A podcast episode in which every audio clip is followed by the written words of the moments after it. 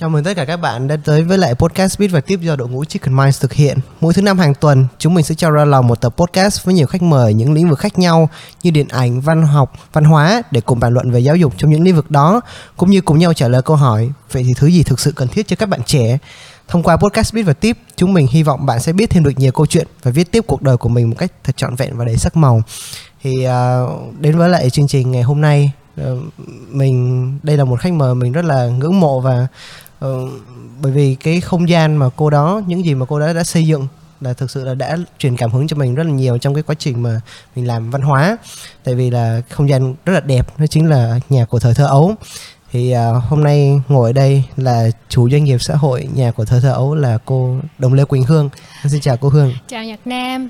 À, thật sự cô rất là vui khi mà được mời tới ngày hôm nay để tham gia cùng với lại Chicken Mice. Đội ngũ mà cô phải cảm thấy rằng là các bạn trẻ đúng kiểu là đang sống rực rỡ với thanh xuân trong một cái sự hồn nhiên của thơ ấu. Tại vì cô cũng biết được rằng là các bạn thì cũng đang trong giai đoạn là trung học phổ thông là cấp 3 mà các bạn dám nghĩ và dám làm thì đó là một cái điều mà những cái người gọi là hơi có tí tuổi giống như tụi cô cảm thấy rất là ngưỡng mộ các bạn. Và cô thật sự hôm nay rất là vui khi được tham gia vào trong cái postcard của các bạn đang làm để hướng về những người trẻ cho chúng ta có những cái trải nghiệm thật là đặc biệt và những cái câu chuyện để có thể gọi là lan tỏa và truyền cảm hứng tới cho những người trẻ để họ có thể sống một cái cuộc đời rực rỡ giống như Nam và ekip của mình đang thực hiện. Dạ vâng ạ, dạ, con cảm ơn cô. Uh, vậy thì uh, đầu tiên thì cái thứ truyền cảm hứng cho uh, về cô Hương cho con là nhà của thơ thơ ấu vậy thì mình nên bắt đầu từ đó à. thì nhà của thơ thơ ấu là một địa điểm đến rất là thu hút đối với lại mọi người bởi những giá trị chữa lành mà nó đem lại những gì cô đã thể hiện trong uh, những podcast những cái sản phẩm của mình uh, trang website con cũng đọc thì đâu là động lực khiến cô luôn luôn khao khát lan tỏa những cái giá trị đó trong cuộc sống ạ? À, thật ra thì người ta thường cô rất là tâm đắc một cái câu đó chính là mình nghĩ lớn nhưng mà làm nhỏ. Nghĩ lớn ở đây có nghĩa là mình nghĩ vào một cái câu chuyện nó lớn nhưng mà mình bắt đầu từ những cái bước chân nhỏ nhất thì nhà của thời thơ ấu ra đời cũng từ cái câu chuyện của bản thân mình là một cái người trẻ đã từng thành công rất là sớm. À, cô thì may mắn rất là may mắn trong cái cuộc sống của mình từ cái được gọi là sinh ra trong một gia đình đầy đủ về vật chất và cả tình yêu thương nữa. Thì cô được nuôi dưỡng trong một cái thế giới tuổi thơ rất là đẹp rất là rực rỡ mà cô không biết là tuổi thơ của các con bây giờ ở một cái thế hệ gọi là 2000 thế hệ gen này thế, ừ. uh, gen thì cái tuổi thơ nó có giống như là thế hệ 8x không? Có nghĩa là nó màu sắc lung linh rồi đi chơi cùng với các bạn những cái trò chơi dân gian chẳng hạn như là nhảy lò cò nè chơi nhà tròi vân vân thì được nuôi dưỡng trong cái tình yêu thương của gia đình. Nên cái tuổi thơ của cô nó rất là đẹp đẽ và cái điều quan trọng đó chính là được ba mẹ lớn lên cùng với mình. Nhưng mà trên cái hành trình trưởng thành của mình á thì cô lại gọi là trải qua quá nhiều xốn sang của một ừ. cái tuổi trẻ. Tại vì mình cũng may mắn là mình thành công sớm. Nhưng thành công sớm sẽ đi kèm với một cái gì? Đó là một cái sự cô đơn. Và kèm theo đó nữa đó chính là một cái bản ngã rất là lớn của một ừ. người luôn sẽ nghĩ rằng là tôi làm được tất cả mọi thứ mà. Và năm 25 tuổi thì tôi đã thành công ở một vai trò là một cái quản lý của một cái tổ trong một cái tổ chức phi lợi nhuận cũng rất là có tiếng ở ừ. tại Sài Gòn và cả ở ngoài nước ngoài về một cái câu chuyện dành cho cộng đồng. Ừ. Nhưng mà tại sao lúc đó mình vừa kiếm được tiền, mình vừa được gọi là chứng nhân bản thân bản thân mình với xã hội với một cái sự định nghĩa của xã hội rằng là về sự thành công, về những cái giá trị mà mình có. Nhưng mà tại sao lúc đó mình lại cảm thấy rất là trong trên ừ. rất là khủng hoảng và sẽ luôn luôn tự đặt câu hỏi bản thân mình là ồ vậy thì hạnh phúc là gì và lớn hơn nữa vẫn là tôi là ai ở trong cuộc đời này tại sao mình mình đã có những cái mà xã hội quy định sẵn rồi? Vậy mà ừ. tại sao mình lại không có cảm thấy hạnh phúc nó? Và chính cái cơn trầm cảm vào năm cô 26 tuổi là ừ. cái cơn khủng hoảng gọi là một cái sự xốn sang trong cuộc đời này. Mà sau khi vượt qua nó rồi thì cô rất là biết ơn.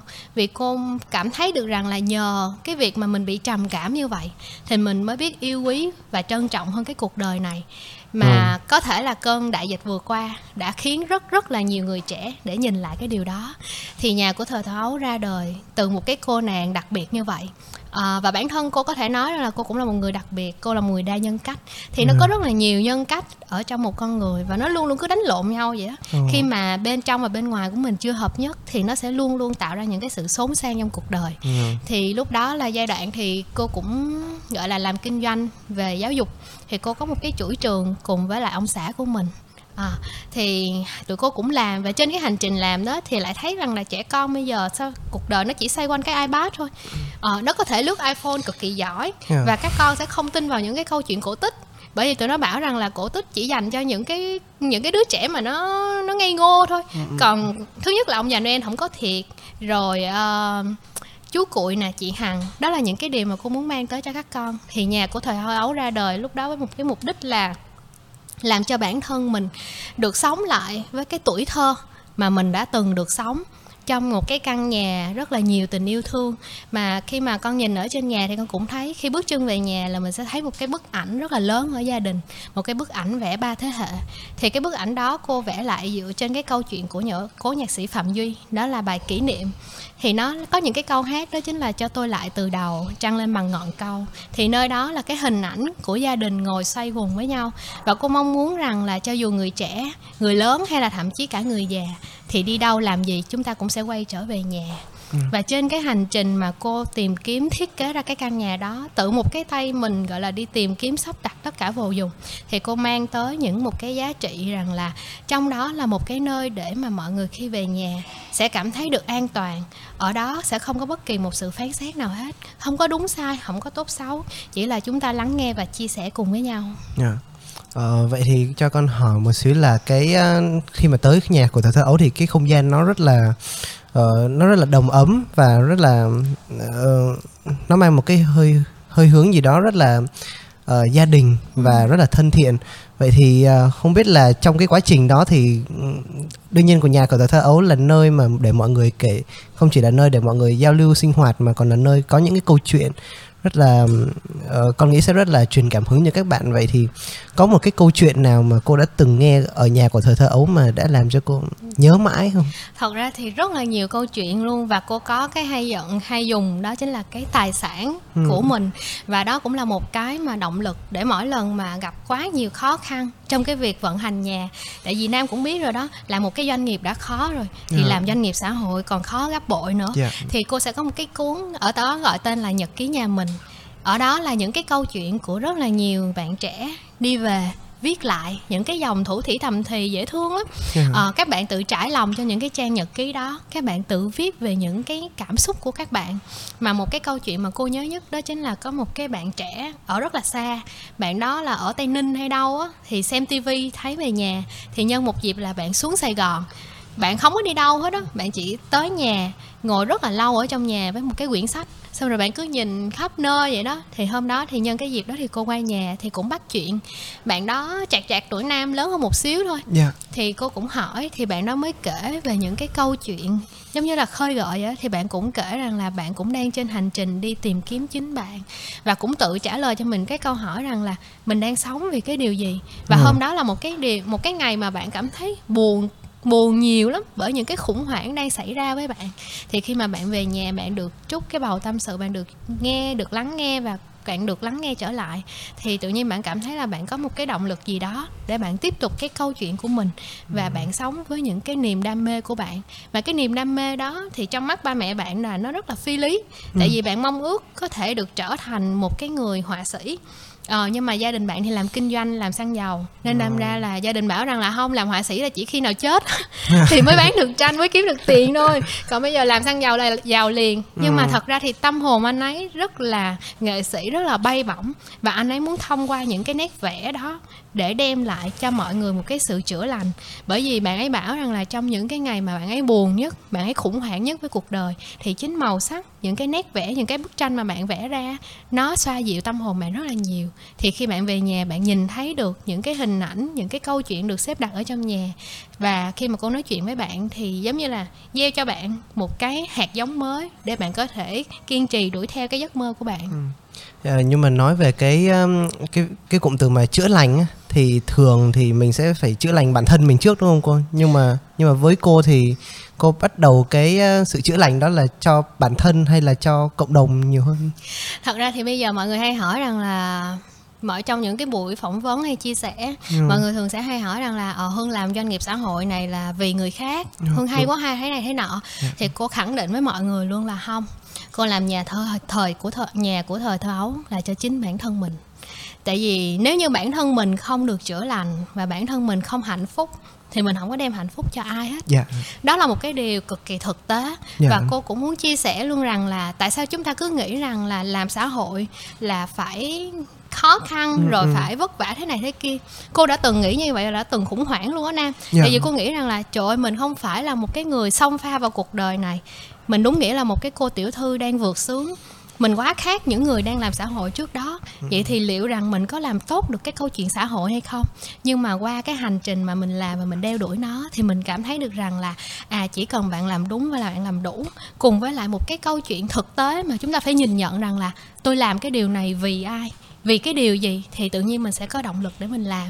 Và nhạc của thời thơ ấu ra đời là vì chính bản thân cô. Và cô cảm thấy rằng là khi cô được bình yên rồi cô được hạnh phúc rồi thì cô rất là dễ dàng lan tỏa điều đó tới nhiều người. Và nó giống như là một cái thỏi nam châm vậy á thì Ừ. tự nhiên nó sẽ hút những người khác lại.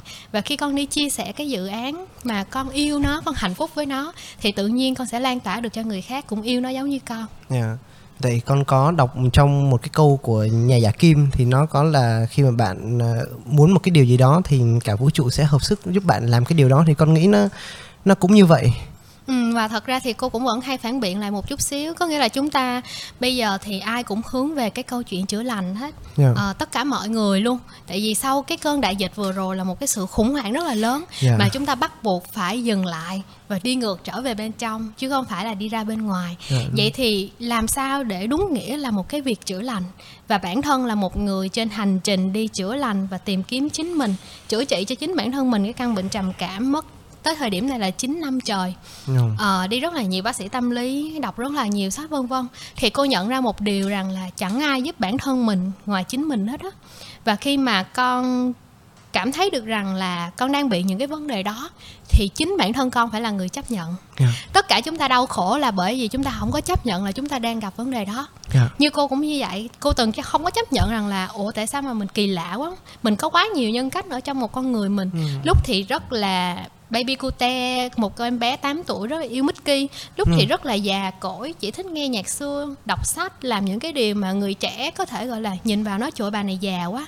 Lúc thì thế này lúc thì thế kia. Ờ, nhưng mà khi mà cô chấp nhận rằng là à đây là con người của mình kể cả những điều tốt và những điều xấu thì tự nhiên dần dần dần dần cô được chữa lành. Thì một cái điều mà cô muốn gửi gắm tới những người trẻ đó chính là bạn đừng có đi tìm ở đâu hết đó ờ, mà hãy Ừ. quay về bên trong mình Dạ. chúng ta thường rất là hạnh phúc vui vẻ hài Ừ. lòng với những như ý còn những bất như ý ở bên trong mình thì chúng ta thường hay từ chối nó Ừ. thì cái mức độ từ chối càng nhiều thì nó sẽ dẫn đến cái việc là bạn càng gọi là coi thường bản thân mình và dần dần nó sẽ rơi vào cái trong cái câu chuyện trầm cảm nên cái việc chữa lành cũng vậy Dạ. à, và ở tại nhà của thời thơ ấu thì tụi cô chọn cách chữa lành bằng những câu chuyện văn hóa nghệ thuật À, vậy thì nếu như mà được chọn hai ba từ đi ba từ khóa mà miêu tả về cô Hương mà một cách uh, đậm nét nhất mà nghĩa là tóm gọn lại tất cả những cái sự hỗn loạn hoặc là những cái ờ, tính cách của cô thì nó sẽ là ba từ gì ba từ ít quá hả cô thường hay gọi rằng là cô gọi là cô hương dễ thương nhưng cũng rất là ương ương Dạ. à, đúng nghĩa là như vậy có nghĩa là cực kỳ dễ thương có nghĩa là rất là dễ giao tiếp với mọi người Dạ. nhưng mà mình cũng vẫn rất là ương ương và cái ương ương đó nó giống như là một cái sự khác biệt của mình một cái Dạ. sự để mình có thể bứt phá và làm những cái điều mà nó rất rất là khác biệt để có thể tạo nên một nhạc của thời thơ ấu Dạ. Ờm, nếu như mà được chọn một sinh vật mà có thể miêu tả về cô Hương thì đó sẽ là gì? Nếu như chọn sinh vật hả? Chắc cô chọn nhân vật Mickey Mouse Tại vì cô rất là đam mê cái con đó Dạ. Mà tại mọi người vẫn hay hỏi là tại sao lại chọn Mickey Mouse Thì cái bản thân cái câu chuyện Mickey Mouse cũng là một cái câu chuyện rất là thú vị Dạ. Là một cái sự cố gắng không gọi là không bao giờ ngừng nghỉ của ông Walt Disney để mà tạo ra nhân vật hoạt hình đó. Và hơn hết nữa là Mickey luôn cười. Ừ. còn có nghĩa là mình nhìn vào nó mình sẽ luôn lúc nào cũng cảm thấy là cuộc đời này có rất là nhiều nụ cười rất là nhiều niềm vui. Ờm, nó giống như là câu chuyện của nhà của thời thơ ấu vậy giống như là Walt Disney là một người à, vẽ nên cái con Mickey đó và tốn rất là nhiều công sức và con nghĩ là cô Hương cũng là một người xây dựng nhà của thời thơ ấu uh, trải cũng phải trải qua rất là nhiều những cái trông gai những cái um, thử thách và uh, cái sự thành công trước đó của mình. Vậy thì uh, con không biết là cô Hương có thể chia sẻ về một số những cái mà mình đã từng trải qua nó Ờ, cái mà đã từng trải qua đầu tiên lớn nhất đó chính là tạo dựng nên cái concept đó. Ừ. ờ, nếu như mà mọi người có dịp về nhà mọi người sẽ cảm thấy được rằng là ô nhà quá nhiều thứ quen thuộc Dạ. về những cái hình ảnh tuổi thơ từ cái viên gạch bông lát ở trên tường cho tới những cái món đồ chơi rồi cái gạt mang dê của bà ở trong trái bếp vân vân. Thì cái thử thách đầu tiên đó là đi tìm kiếm những món đồ cũ đó mà thường người ta hay gọi là bán dây chai lông dịch đó thì ờ, lúc mà cô làm cái nhà đó tự một mình mình thiết kế tự một mình mình đi tìm kiếm đồ đạc về để xếp đặt vào nó để tạo nên một cái không gian mang đậm chất Sài Gòn và văn hóa như vậy. Dạ. thì có rất là nhiều người đã lên án tại vì bảo rằng là tụi mình đầu tư cho cái việc mà đề co cái đó nó quá tốn kém. Ừ, nhưng mà cô đã quan điểm đã nói ngay từ đầu có nghĩa là nhà thơ hấu là cô làm cho cô. Thì và ông Nguyễn Du cũng có một cái câu là nghề chơi cũng lắm công phu á. Thì Dạ. cô muốn rằng là tất cả những gì mình đang về đó là ký ức của mình đó là cảm xúc của mình. Và khi mà mình có ở trong đó cái ký ức có cảm xúc thì những người khác tới với đó họ cũng sẽ cảm nhận được như vậy. Dạ. Ờ, thì cái đó là cái khó khăn đầu tiên. Cái khó khăn thứ hai đó chính là khi chuyển nhà từ một cái doanh nghiệp kinh doanh lên một cái doanh nghiệp xã hội. Tại vì cô cảm thấy là cái cuộc đời của mình á sau một cái hành trình mình đi qua mình rất là đớn đau với nhiều thứ với những cái mà mình phải trải qua để Ờ. rồi mình chiêm nghiệm nó mình lấy nó là một cái kinh nghiệm. Thì mình nhận ra được rằng là à mình rất là may mắn khi mình được sống với cuộc đời này bằng những cái giấc mơ của mình được nhiều người chấp cánh. Vậy thì bây giờ mình sẽ tiếp tục lan tỏa nó. Thì khi mà cô chuyển từ doanh nghiệp kinh doanh sang doanh nghiệp xã hội đó là một cái khó khăn thứ hai. Bởi vì ở tại Việt Nam mình thì doanh nghiệp xã hội chưa có được nhiều người biết tới. Từ cái việc mà xin giấy phép thôi nó Ờ. cũng đã dẫn tới những cái điều khó khăn rồi. Rồi kế tiếp đó nữa doanh nghiệp xã hội này làm gì trong khi con thì cũng là một người trẻ tham gia rất là nhiều diễn đàn rất là nhiều nhóm thì nhóm cộng đồng thì con thấy rồi đó có nghĩa là một cái mà chúng ta vẫn hay bị nhập nhằng đó là chính là làm kinh doanh hay là làm xã Ừ, hội đúng. đúng không Dạ chính xác. bây giờ và một cái người làm cái điều đó cần phải rất là rõ ràng Dạ. và cô may mắn làm sao thì cô có người bạn đời của mình là thầy anh Luân thì thầy Luân là một cái người rất là tỉnh táo trong cái câu chuyện này. Và tụi cô xác định rất là rõ rằng là mình làm kinh doanh nhưng cái kinh doanh của mình ở đây là mình đóng góp ngược lại cho xã hội. Ừ. vì cái nhà của cô đang thuê cũng là nhà của hội trẻ em nghèo thành phố Hồ Chí Minh. Nên cô cảm thấy nó giống như là một cái đường đời. Nếu Dạ. nếu như mà mình nói về cái câu chuyện tâm linh đi vũ trụ đi thì nó là nhờ một cái sự được dẫn dắt thì khi mà mình xin được cái giấy phép đó là một cái hành trình 7749 lần mà cô nói là trời ơi, nó nó có quá nhiều cái kỷ niệm. Để mà sau này khi mà đi chia sẻ lại cho các tổ chức khác về cái việc là kinh doanh xã hội á Dạ. làm doanh nghiệp xã hội thì cô nói cái điều đầu tiên mà cần có đó chính là cái sự lì đó. Bạn phải thiệt sự là lì. Tại vì khi mà con đem ra ngoài người ta cũng sẽ không tư vấn con làm được cái hồ sơ pháp lý ờ, vì nó quá khác so với những cái khác và nó không có được gọi là nhiều ở tại Việt Nam mình Ừ. Ờ, thì cái điều đầu tiên đó chính là phải lì rồi kế kế tiếp đó nữa các doanh nghiệp khác mùa dịch đã sự khủng hoảng rồi Dạ. vậy thì doanh nghiệp xã hội còn khủng hoảng tới cỡ nào nhưng mà may mắn làm sao rằng là trong một cái sự chuyển dịch mới mà ở đó là cô rất là biết ơn cái người bạn đồng hành của mình đó chính là thầy Luân là cái co-founder hiện tại cũng đang điều hành nhà Dạ. thì thầy Luân đã chuyển đổi nó thành một cái nhóm cộng đồng Dạ. mà hiện tại lên con số hiện tại đang tới là 2.000 thành viên tham Dạ. gia và mọi người ở đó đúng nghĩa giống như là một cái cánh chim vậy đó đi lan tỏa cái câu chuyện của nhà. Ờ, thì cái cộng đồng đó của cô là cộng đồng của gọi là những người truyền cảm hứng bằng cái câu chuyện của chính họ. Tại vì từ trước giờ mình cứ hay nghĩ rằng là để truyền cảm hứng cho người khác phải là một cái điều gì đó ghê gớm lắm hay là phải là một cái nhân vật tầm cỡ lắm. Nhưng mà thật ra chỉ cần là chính con là cái câu chuyện thật của bản thân mình thì đều có thể mang tới cho mọi người một cái niềm hứng khởi để họ sống cuộc đời của họ một cách có ý nghĩa nhất. Dạ. Thực ra thì con thấy cái câu chuyện mà về cái tổ chức phi lợi nhuận ờ, về doanh nghiệp xã hội và cái doanh nghiệp mà có sinh lợi nhuận đó thì nó là một cái câu chuyện rất là rất, rất là khác. Tại vì lúc mà con ờ, có tìm hiểu về cái hồ sơ pháp lý của doanh nghiệp xã hội thì nó có chia làm ba loại.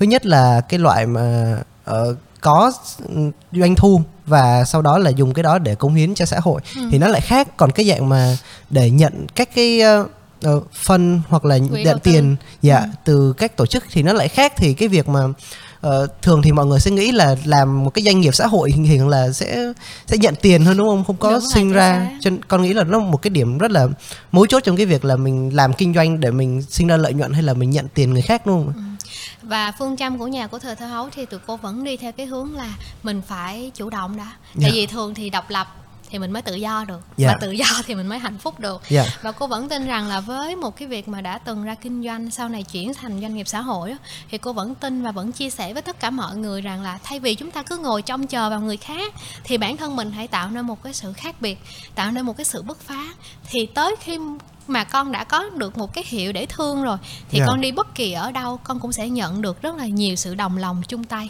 Dạ uh, nhắc đến cái cụm từ mà chữa lành lại quay về lại chữa lành thì là có một cái xu hướng cũng là sống chậm lại. Nghĩa là trong cái xã hội xô bồ và trong cái thành thị nó có quá nhiều thứ để làm đi thì mình còn phải sống chậm để mình hiểu bản thân mình hơn. Vậy thì trong những cái trong cái thời đại hiện nay thì mọi người dễ bị uh, hấp dẫn bởi những cái thức ăn nhanh mì ăn liền khiến cái những cái việc tiêu thụ thông tin hoặc là tiếp nhận những cái hay cái đẹp mà nó thuộc về cái giá trị xưa cũ trong cuộc sống ngày càng ít đi vậy thì làm sao để để giới trẻ có thể sống chậm lại để có thể có được những cái thụ hưởng được những cái phút giây cổ xưa trong cuộc sống Ờ, một cái câu hỏi rất là hay và cái câu hỏi đó cô đã từng hỏi chính bản thân mình Dạ. vì cũng chia sẻ thiệt với nam luôn rằng là cô là một người người trẻ đã từng không hề thích văn hóa ờ. Ờ, cô rất là sợ hãi khi phải mặc áo dài. Dạ. Ờ, kế tiếp đó nữa là không hề thích mình có một mái tóc dài màu đen. Ờ, kể kể cả cái việc là tư tưởng của cô cực kỳ thoáng khi sẽ không có vấn đề là phụ nữ là phải hy sinh hay là gì gì đó. Nên khi nhắc về văn hóa bản thân cô cũng từng là một người rất là sợ hãi. Tại vì cô không có hiểu nó. Dạ. tại vì qua những cái buổi học lịch sử ở trên trường mình chỉ học và mình chỉ thấy những cái trận đánh này nọ thôi. Dạ. nhưng mà sâu xa của văn hóa là cái gì Ờ, cũng may mắn một điều rằng là nó giống như một cái tới hành trình vậy đó. thì nhờ cô cũng đọc sách xong rồi được cha mẹ truyền lại và khi mà lớn lên có dịp đi nhiều nơi ở nước ngoài thì cô cảm thấy được rằng là à chúng ta bây giờ nói về công nghệ 4.0 nói về công dân toàn cầu thì hiển nhiên công dân toàn cầu đầu tiên là phải có kiến thức Dạ. cập nhật công nghệ tiếng Anh phải giỏi dạ. vậy thì đố con cái điều gì sẽ làm nên khác biệt của một công dân toàn cầu chắc là cái văn hóa chính xác đó là văn hóa. Thì đó là trên một cái hành trình cô ở Mỹ về đi trên một cái chuyến xuyên bang mà mình tự lái xe.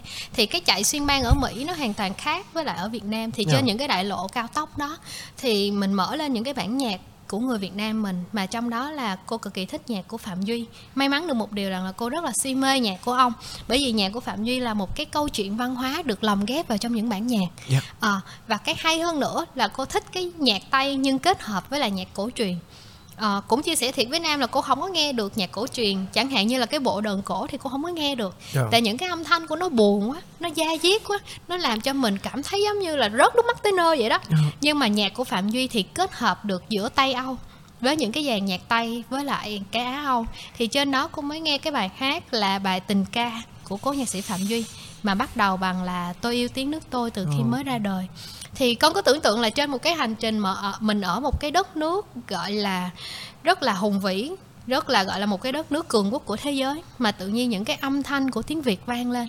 Tự nhiên lúc đó mình đã hiểu rõ, hiểu sâu sắc hơn về cái việc là tình yêu nước nó là cái gì.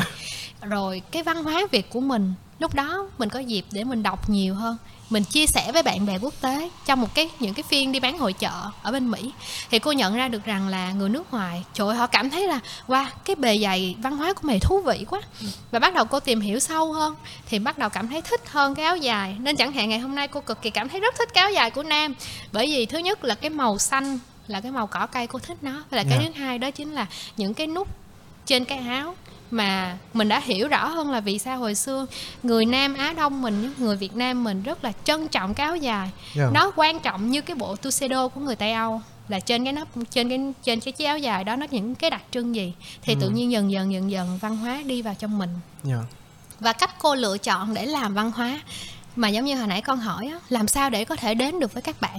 Thì cái câu hỏi làm sao đã được nhà của thời thơ ấu trả lời nó bằng cái việc là làm cho các bạn thích đã Dạ. mà muốn thích thì phải sao thì phải biến nó thành những cái show diễn những cái buổi kể chuyện và cô làm văn hóa theo hình thức đó Dạ. thay vì chúng ta cứ ờ, các bạn lại đây đi ngồi nghe chia sẻ rồi này nọ thì rất là khó tại vì vốn dĩ rằng là văn hóa đã được định kiến trong đầu các bạn rằng là nó khô khan lắm Dạ. nó khó hiểu lắm thì mình sẽ biến nó thành những cái show văn hóa và Dạ. may mắn rằng là ở nhà với cái không gian văn hóa sẵn có cùng với lại sự dàn dựng của anh Luân thì tụi cô có những cái câu chuyện được ngồi kể gọi tên là kể chuyện xưa nghe chơi với Dạ. sự đỡ đầu của các chuyên gia. Để họ mang tới cho chúng ta những cái câu chuyện văn hóa thật sự rất là gần gũi. Ờ, tại sao hồi xưa lại mặc áo dài? Rồi tại sao lại là có chữ nghĩa tiếng việt? Tiếng việt nó bắt đầu từ đâu? Thì sẽ gieo vào các bạn một cái sự thích. Thì khi mà thích rồi á thì mình mới bắt đầu mình tìm hiểu. Thì mình Ừ. mới thương nó được và khi mà mình đã thương nó rồi á, thì mình sẽ đi đến tận cùng với nó để mình có thể hiểu biết sâu sắc, để mình có thể trải nghiệm được nhiều. Thì đó là một cái điều mà cô nghĩ rằng là đã mang tới cho các bạn trẻ bằng những cái điều thích nhỏ xíu nhất. Dạ. Ờ, nói về những cái nét đẹp mà nhà của thời thơ ấu mang lại thì con nghĩ là cũng ờ, con có nghe một cái cụm từ là dòng chảy văn hóa ừ. nghĩa là ờ, trong trong những cái ờ, giá trị cổ xưa nó được lồng ghép vào bởi những giá trị hiện đại để nó ờ, hòa vào cái dòng chảy văn hóa của ờm, dân tộc để mọi người có thể hiểu và có thể ờ, ờ, giống như là thích thích nghi với nó một cách từ từ chậm rãi tại vì ờ, con có nghe một cái ừm, cụm từ là 20 năm thì mọi thứ nó sẽ thay đổi Ừ. rất là rất là nhiều nghĩa là từ năm 2000 cho tới ờ, hiện tại là 20 năm rồi thì mọi thứ đã thay đổi ờ, rất là nhiều về từ ờ, công cụ giao tiếp Ừ. cho tới những cái thứ mà mọi người trao đổi với nhau về thể loại nhạc các thứ, rất là nhiều thứ vậy thì cô có nghĩ như thế nào về những cái nét đẹp xưa trong cái đời sống hiện nay Ờ, thật ra thì cái gì nó cũng cần sự hài hòa đó nè dạ đối với cô là như vậy từ cái việc là cái chiếc áo dài mình khoác lên người Dạ. cho tới những cái câu chuyện hiện nay của văn hóa xưa cũ lồng ghép ở trong cái mới thì cô rất là thích cái từ cụm từ đó chính là ôm cố tri tân á Dạ. có nghĩa nghĩa là mình ôm lại những cái giá trị giá trị cũ nhưng mà nó phải hài hòa với cái mới Dạ. tại vì khi như vậy á chúng ta mới có thể tạo được một cái xu thế để có thể gắn kết lại những cái xưa cũ với lại cái mới tại vì cũng có những cái cũ nó đã lỗi thời rồi Dạ. chúng ta sẽ không thể nào ép nó trong cái giai đoạn hồi xưa hồi xưa cho tới thời điểm bây giờ lận nó khó lắm Dạ. nên vấn đề là mình hãy biết chắc lọc và chọn lựa Dạ. thì cái hướng mà nhà của thời thơ hấu đi cũng là như vậy. Nên đó là vì sao cô mong muốn chia sẻ với những người trẻ rằng là các bạn ơi văn hóa bây giờ nó có nhiều cái câu chuyện thú vị lắm. Nó không có phải giống như các bạn đã từng nghĩ. À, thì khi mà nó có cái sự ôm cố tri tân như vậy thì chúng ta sẽ tiếp cận văn hóa theo hình thức là thưởng thức. Dạ. Ờ, thì khi mà mình đã thưởng thức rồi thì mình sẽ có rất là nhiều góc nhìn và cảm nhận để từ đó mình có thể lan tỏa cái câu chuyện văn hóa này ở Dạ. một cái góc độ rằng là những cái câu chuyện cũ nhưng cái cách làm mới suy nghĩ mới mà những người trẻ như chúng ta đang đeo đuổi Dạ. Ờ, bản thân cô Hương cũng là một người có một cái ừm, tuổi thơ đẹp đúng không cô Hương? Nhưng mà có một số người hoặc là một số trẻ hoặc cả một số người lớn nữa không có cái tuổi thơ đẹp như vậy.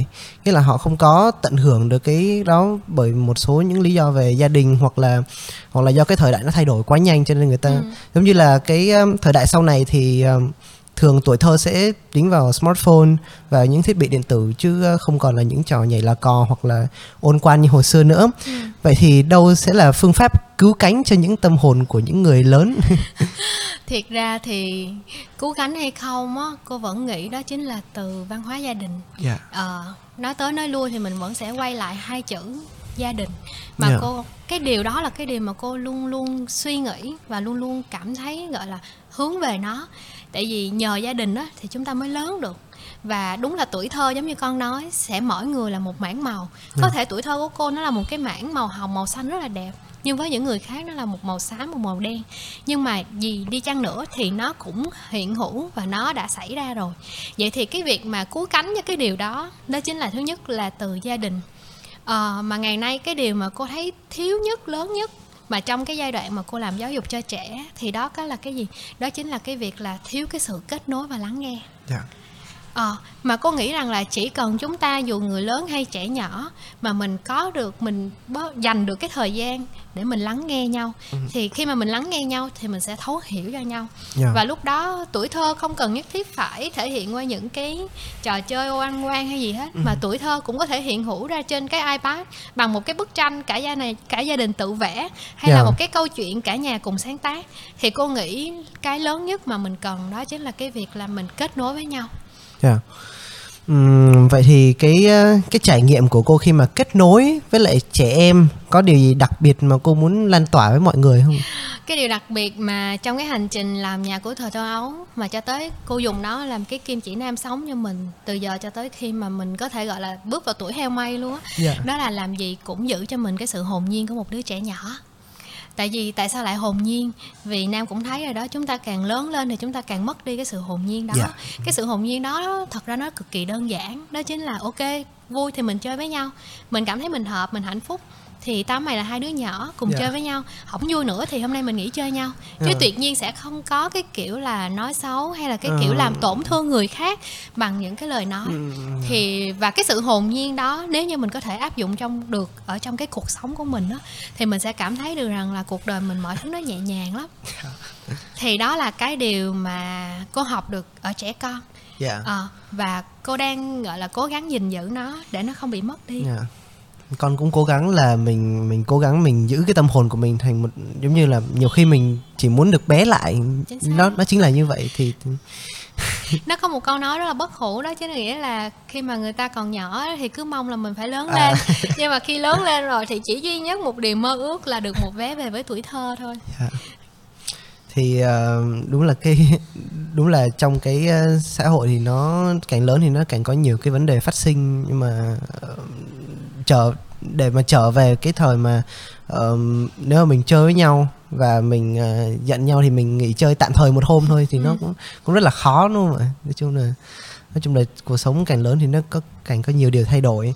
Uh, nhưng mà đôi khi thì có những cái đứa trẻ không được giáo dục tốt và có xu hướng nghịch ngợm và thể hiện cái tôi của mình uh, điều đó có đôi lúc làm phiền đến cuộc sống phải tiếp xúc nhiều với trẻ em như cô không ạ À, thiệt ra thì cô cảm thấy là phiền nên đó là vì sao mà cô vẫn lựa chọn cái lối sống là lập gia đình nhưng không có trẻ con mà cô ừ. hay đùa rằng là thế giới này có quá nhiều con nít rồi nên yeah. không dạ. có cần phải xuất hiện thêm con nít từ mình nhưng mà nói chơi cho vui vậy thôi chứ thật ra thì tất cả mọi thứ nó cũng quay trở lại là do giáo dục gia đình yeah. Dạ. và thêm một phần nữa là cũng từ cái đứa trẻ con đó nữa yeah. Dạ. và cô vẫn nghĩ rằng là giáo dục là một cái điều cực kỳ quan trọng mà nhất là khi mà mình giáo dục giai đoạn trẻ mà còn nhỏ cái yeah. Dạ. giai đoạn mà mầm non á mà nếu như lúc đó mình giáo dục cho trẻ một cách đúng đắn một cách hiểu biết đúng đắn thì sau này các con sẽ sống một cái cuộc đời thật là thoải mái có những cái thăng hoa nhất định và nó sẽ luôn luôn làm cho những cái người ở chung quanh nó cảm thấy hạnh phúc cảm thấy vui vẻ yeah. Dạ. và bản thân thì thật ra thì bản thân mỗi đứa trẻ nó vốn dĩ nó đã dễ thương rồi chỉ là người lớn sẽ gieo vào đầu nó cái gì yeah Uh, vậy thì cô nghĩ những đứa trẻ em đối với cô thì giống với lại ba lại ba uh, đồ vật hoặc là con vật nào nhất này? Nếu vậy hả? Cô nghĩ là đầu tiên mà nếu như con nít nó giống thì nó chính là cái con cái con vẹt đó con. À. ờ, tại vì nó sẽ luôn luôn gây ồn ào kêu hoài. Nó sẽ và cô cực kỳ sợ tiếng khóc của con nít. Cái thứ hai là nó giống con người ta. Nó giống con chó mà tại vì những con chó thì nó rất là dễ thương nó rất là cuốn quýt bên mình cứ hay đi theo yeah. Dạ. con thứ ba nữa là nó sẽ giống là một cái con con gì ta cái con gì mà cô sợ nhất ta chắc con cá sấu tại vì nó sẽ có những lúc rất là hung dữ mà mình không có kiểm soát được yeah. Dạ. và mình uh, không có kiên nhẫn đủ kiên nhẫn để có thể gọi là giải quyết các con uh, nói những cái lời nhẹ nhàng với con ngay lúc đó hay là yeah. Dạ. có thể làm cho mọi chuyện nó được xoa dịu bớt đi yeah uh, có một cái là khi mà nghĩa là khi mà mình hồi nhỏ thì mình nhận trẻ em thì thường nhận được rất là nhiều sự quan tâm ờ, của người lớn và và trẻ em rất là cảm kích cái điều đó hoặc là không nó không nhận ra chỉ trong vô thức thôi ừ. nhưng mà lúc mà càng lớn lên á, thì khi mà nhận quá nhiều điều yêu thương thì đôi khi mình cảm thấy là uh, mình không cần tình yêu thương nữa nghĩa là nó nó quá nhiều so với mình rồi cho nên là mình thấy nó quá thừa thãi ừ. thì cô hương có bao giờ cảm giác như vậy không? Ờ, thật ra thì gọi là quá thừa thải thì nó không đúng mà Ừ. nó sẽ khiến cho người ta trở nên ích kỷ. Dạ. Đó chính là câu chuyện của chính bản thân cô luôn á. Dạ. Cô là một đứa trẻ từng gọi là muốn ngang nào được ngang đó. Dạ. Có nghĩa là thậm chí nó bị hình thành vào trong suy nghĩ của mình rằng là mình không có cần những người chung quanh. Dạ. Bởi vì mọi thứ mình có thể chủ động làm được hoặc là có gia đình mình rồi thì mình không cần chơi với người khác. Và chung quanh mình cái gì cũng được chiều hết dạ. Thì nó hình thành ra một cái sự ích kỷ ở bên trong mình. Dạ. Nhưng mà khi mà mình đã có thể vượt qua được cái sự ích kỷ đó rồi thì chính cái người đó lại là những cái người có thể đi lan tỏa tình yêu thương rất là nhiều. Dạ. bởi vì trong họ đã đủ đầy sẵn cái tình yêu thương rồi. Dạ. Ờ. Ờm, thì ờ, những cái ấn tượng nghĩa là khi mà con ờ, nhà của tuổi thơ ấu thì con đã từng tham gia ờ, xem một cái ờm, khoảng 5 phút thôi. Nhưng mà xem một cái ờ, vở kịch mà ở trên ờ, trên lầu của nhà thờ thơ ấu thì con thấy là rất là nhiều các bạn trẻ, những cái các bạn nhỏ và biểu diễn và ở dưới rất là nhiều những phụ huynh xem và cũng là các bạn xem nữa. Vậy thì những cái ấn tượng mà các phụ huynh mà khi mà cho cho các bạn nhỏ tới nhà của thờ thơ ấu thì thì nó như thế nào nó có nhiều cái cung bậc cảm xúc khác nhau không? thiệt ra thì nếu như mà phụ huynh cho trẻ con về nhà thơ ấu á, thì người lớn sẽ cảm thấy hạnh phúc hơn là con nít tại vì con nít bây giờ nó cảm thấy những cái điều này nó nó lạ quá Dạ. nhưng mà cha mẹ của nó thì hoặc là anh chị của nó sẽ cảm thấy rằng là ồ nơi đây là một cái nơi đã cất giấu những cái ký ức của họ những ký ức tuổi thơ của họ và chính họ sẽ là người đi chia sẻ lại cho bọn trẻ con về à tuổi thơ của ba của mẹ đã từng nói là như vậy và Dạ. trong một cái hành trình được tiếp xúc rất là nhiều đối tượng từ nhỏ tới lớn và thậm chí tới già luôn của nhiều người khi biết chân về nhà của thời thơ ấu Dạ. thì cái điều mà cô cảm thấy vui nhất đó chính là mình đã có thể mang cái ký ức tuổi thơ mà mình tạo dựng ra đi Dạ. tới với mọi người mà giống như cô có nói vậy đó tuổi thơ của mỗi người là một màu sắc khác nhau Dạ. vậy thì bất kỳ ai về nhà cũng tìm đâu đó được một cái màu sắc tuổi thơ của riêng mình Dạ. thì có lẽ đó là một cái điều mà thành công và hạnh phúc nhất mà cô đã nhận được khi mà mình làm nên dự án này Dạ. Vậy thì lời cuối cùng là nếu như mà giả sử con là mặc dù đây giờ là qua Noel rồi nhưng mà nếu như con là ông già Noel thì con sẽ tặng cho cô Hương một vé về tuổi thơ. Thì um, nếu như được về tuổi thơ trong một khắc thôi thì cô Hương sẽ nói với lại quá khứ của mình là gì? cô sẽ nói với quá khứ của mình rằng là cô cảm ơn vì cô đã được sống trong một cái tuổi thơ đầy màu sắc và hạnh phúc như vậy để ngày hôm nay khi đã là một người lớn đã từng là con nít cô vẫn mang theo bên mình những cái ký ức tuổi thơ đẹp đẽ nhất và lan tỏa nó cho tới những người trẻ những người mà đã có đôi lần đôi ba lần muốn rằng là thôi mình quên đi tuổi thơ của mình tại tuổi thơ của mình đâu có gì vui đâu đâu Dạ. có gì hạnh phúc đâu Dạ. nhưng cô vẫn muốn nói với mọi người rằng là không thật ra thì tuổi thơ nó có rất là nhiều màu sắc Dạ. và chỉ cần rằng là mình trân trọng và mình yêu quý nó thì dần dần mình sẽ có những cái ký ức rất là đẹp để hình thành nên một cái người trẻ bây giờ Dạ. và điều cuối cùng cũng muốn kết lại rằng là cô hy vọng rằng là khi mọi người về với nhà của thời thơ ấu mọi người sẽ nhìn thấy mình ở đâu đó là những cái đứa trẻ đã từng hồn nhiên, đã từng hạnh phúc, đã từng vui vẻ và sống như vậy Dạ. để mình giữ lấy những cái điều đó làm hành trang cho mình để sống vào trong những ngày tuổi thanh xuân dễ thương nhất rực rỡ nhất mà ở nơi đó bạn có thể làm những cái điều mang một cái dấu ấn riêng khác biệt và cho dù làm gì đi đâu chăng nữa thì mình vẫn luôn luôn tự hào rằng là mình là người Việt Nam Dạ. mình yêu tiếng nước mình và mình sống với một cái chữ tình rất là đẹp Dạ. để mình có thể cùng nhau gắn kết Dạ vâng. Vậy thì hy vọng là qua cái podcast này thì ờ, các bạn Ờ, cũng đã học được hoặc là hiểu hơn được cái cách chữa lành bản thân mình và có thể là một lúc nào đó mệt mỏi thì hãy quay về tuổi thơ một chút ờ, nghỉ ngơi và sống chậm lại. đúng rồi à, sống chậm thì thật ra dễ lắm các bạn à chỉ cần mình dừng lại đôi ba chút thôi nhớ Dạ. lại những cái ký ức thật đẹp của mình và cô vẫn tin rằng là sau khi trải qua rất là nhiều điều từ cái việc là mình làm kinh doanh đi ra ngoài đấu đá với cuộc đời rồi có những lúc hận ghét cuộc đời nữa Dạ. thì cái điều cuối cùng cũng muốn chia sẻ rằng là mình hãy cứ yêu đời thôi yêu Dạ. một cách hồn nhiên nhất thì tự nhiên cuộc đời cũng yêu lại mình Dạ, dạ con ờ, uh, cảm ơn cô Hương đã tới với lại cuộc trò chuyện ngày hôm nay và uh, cảm ơn các bạn đã nghe podcast này. Cảm ơn Nam và ekip của Chicken Mice. Cô hy vọng rằng là những cái câu chuyện được chia sẻ ở trên chiếc postcard này sẽ là một cái điều gì đó mang nhiều sự giá trị tới những người trẻ và càng ngày cái câu chuyện của một cái chú gà con những cái ý tưởng của chú gà này sẽ được lan tỏa nhiều hơn nữa và Dạ. thật sự ờ, cô rất thích cái hình ảnh chú gà đó bởi Dạ. vì chú gà cũng là một cái hình ảnh rất là dễ thương mang đậm ở trong cái văn hóa của người Việt Nam mình Dạ. cảm ơn Nam và ekip rất là nhiều Dạ, con cảm ơn cô Hương ạ. uh, xin chào tất cả các bạn và hẹn gặp lại